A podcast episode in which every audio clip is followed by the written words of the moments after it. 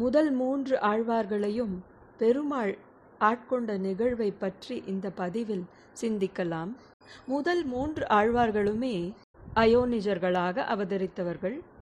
எம்பெருமானின் பாஞ்சஜன்யம் கதை மற்றும் வாளின் அம்சமாக அவதரித்த முதல் மூவரின் பெருமையை உலகறியச் செய்ய திருவுளம் கொண்ட ஜெகந்நாதன் ஒரே இடத்தில் மூவரையும் சந்திக்க செய்து திருவிளையாடல் புரிந்தார்.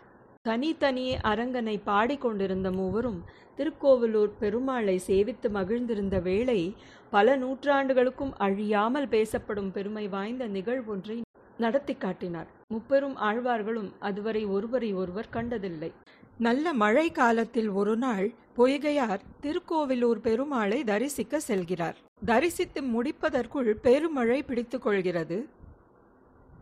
திருக்கோவிலூரில் தென்பட்ட ஆசிரமத்தின் கூடில் ஒன்றில் அடைக்கலம் புகுந்தார் பொய்கையாழ்வார். ஒருவர் படுத்துறங்கும் அளவே இடம் இருந்தது ஓய்வெடுத்து கொண்டிருந்தார் பொய்கையாழ்வார். சற்றைக்கெல்லாம் மழைக்கு ஒதுங்க இடம் வேண்டி பூதத்தாழ்வாரும் வந்து சேர்ந்தார். அவரையும் வரவேற்று இடமளிக்கிறார் பொய்கையார். ஒருவர் படுக்கவோ அல்லது இருவர் அமரவோ இடமிருந்த இடைக்கழியில் இருவரும் அமர்ந்திருந்து பெருமாளை நினைந்திருந்தனர். அடுத்த சில நிமிடங்களிலோ பேயாழ்வாரும் அங்கே அடைக்கலம் நாடி வந்ததும் மனம் உவந்து இருவரும் அவருக்கும் இடமளித்தார். மூவரும் இறுக்கிக் கொண்டு நிற்க மட்டுமே போதுமான இடம் இருந்தது முதல் மூன்று ஆழ்வார்களும் பெருமாளின் திவ்ய நாமத்தையும் பெருமைகளையும் நினைந்துருகி நின்று கொண்டிருந்தனர். பொழுது சாய்ந்து மழையால் பெரும் இருள் சூழ்ந்தது. மழையோ இன்னும் வலுக்கத் துவங்கியது. ஒருவரின் முகம் இன்னொருவருக்கு தெரியவில்லை. திடீரென நாலாவதாக இன்னொருவர் அதே திண்ணையில் தங்கியிருந்து நெருக்குவது போன்ற உணர்வு மூவருக்குமே ஏற்பட்டது. தங்களுடன் யாரோ இன்னொருவரும் சேர்ந்திருக்கிறார் என்று மூவருக்கும் ஐயம் தோன்றியது. திருவிளக்கின் உதவி கொண்டு வந்திருப்பது யார் என்று காணும் வழியும் இல்லை. மெய்ஞானம் நிரம்ப பெற்ற ஞானிகளாயிற்றே மூவரும் ஆதலால் முதலாம் அவர் உலகத்தையே அகல் விளக்காக்கி கடலையே நெய்யாக்கி கதிரவனின் துணை கொண்டு ஒளி விளக்கு ஏற்றினார். இரண்டாம் அவரோ அன்பை அகலாக்கி ஆர்வத்தை எண்ணெயாக்கி தமது ஒருமுக சிந்தையால் ஞானமெனும் சுடர் விளக்கு ஏற்றுகிறார். மூவருக்கும் அங்கே பெருமாள் தனது திவ்ய தரிசனம் தந்து அருளினார். வந்திருப்பது இறை என்று மூவருமே அறிந்தனர். மூன்றாம் அவர் திருக்கண்டு பொன்மேனி கண்டதை பாடி உருகினார். அச்சிறு ரேழியில் நாலாம் அவராக இறைவன் நெருக்கி நின்று இவர்களுக்கு காட்சி தந்து அருளினார்.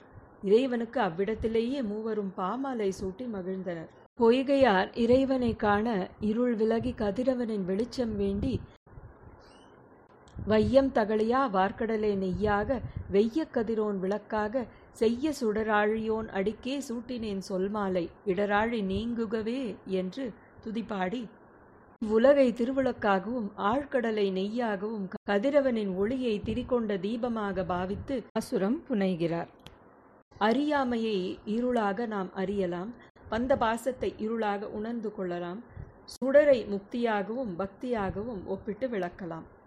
பொய்கையாழ்வாரின் பாசுரத்தை தொடர்ந்து பூதத்தாழ்வார் அன்பே தகளைய ஆர்வமே நெய்யாக இன்புருகு சிந்தை இடுதிரியான் அன்புருகி ஞான சுடர் விளக்கேற்றினேன் நாரணர்க்கு ஞானத்தமிழ் புரிந்த நான் என்று பாடி போற்றுகிறார்.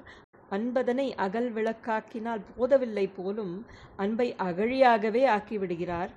பெரும் அன்பை அகழியில் வழிய விட்டு இறைவன் பால் உள்ள ஆர்வத்தையே நெய்யாக உருக்கி அவர் பால் இன்புற்று உருகும் அறிவை சிந்தையை தீரியாக்கி ஞானம் எனும் சுடர் விளக்கி ஞானத்தமிழின் துணை கொண்டு நாரணனுக்கு ஏற்றி மகிழ்கிறார். பூதத்தாழ்வார். பேயாழ்வார் தாயாரையே முதலில் கண்டதாக அவரையே திரு என்று விழிக்கிறார். திருக்கண்டேன் பொன்மேனி கண்டேன் திகழும் அருக்கன் அணிநிறமும் கண்டேன் செருக்கிளரும் பொன்னாழி கண்டேன் புரிசங்கம் கை கண்டேன் என்னாழி வண்ணன்பால் இன்று என்கிறார்.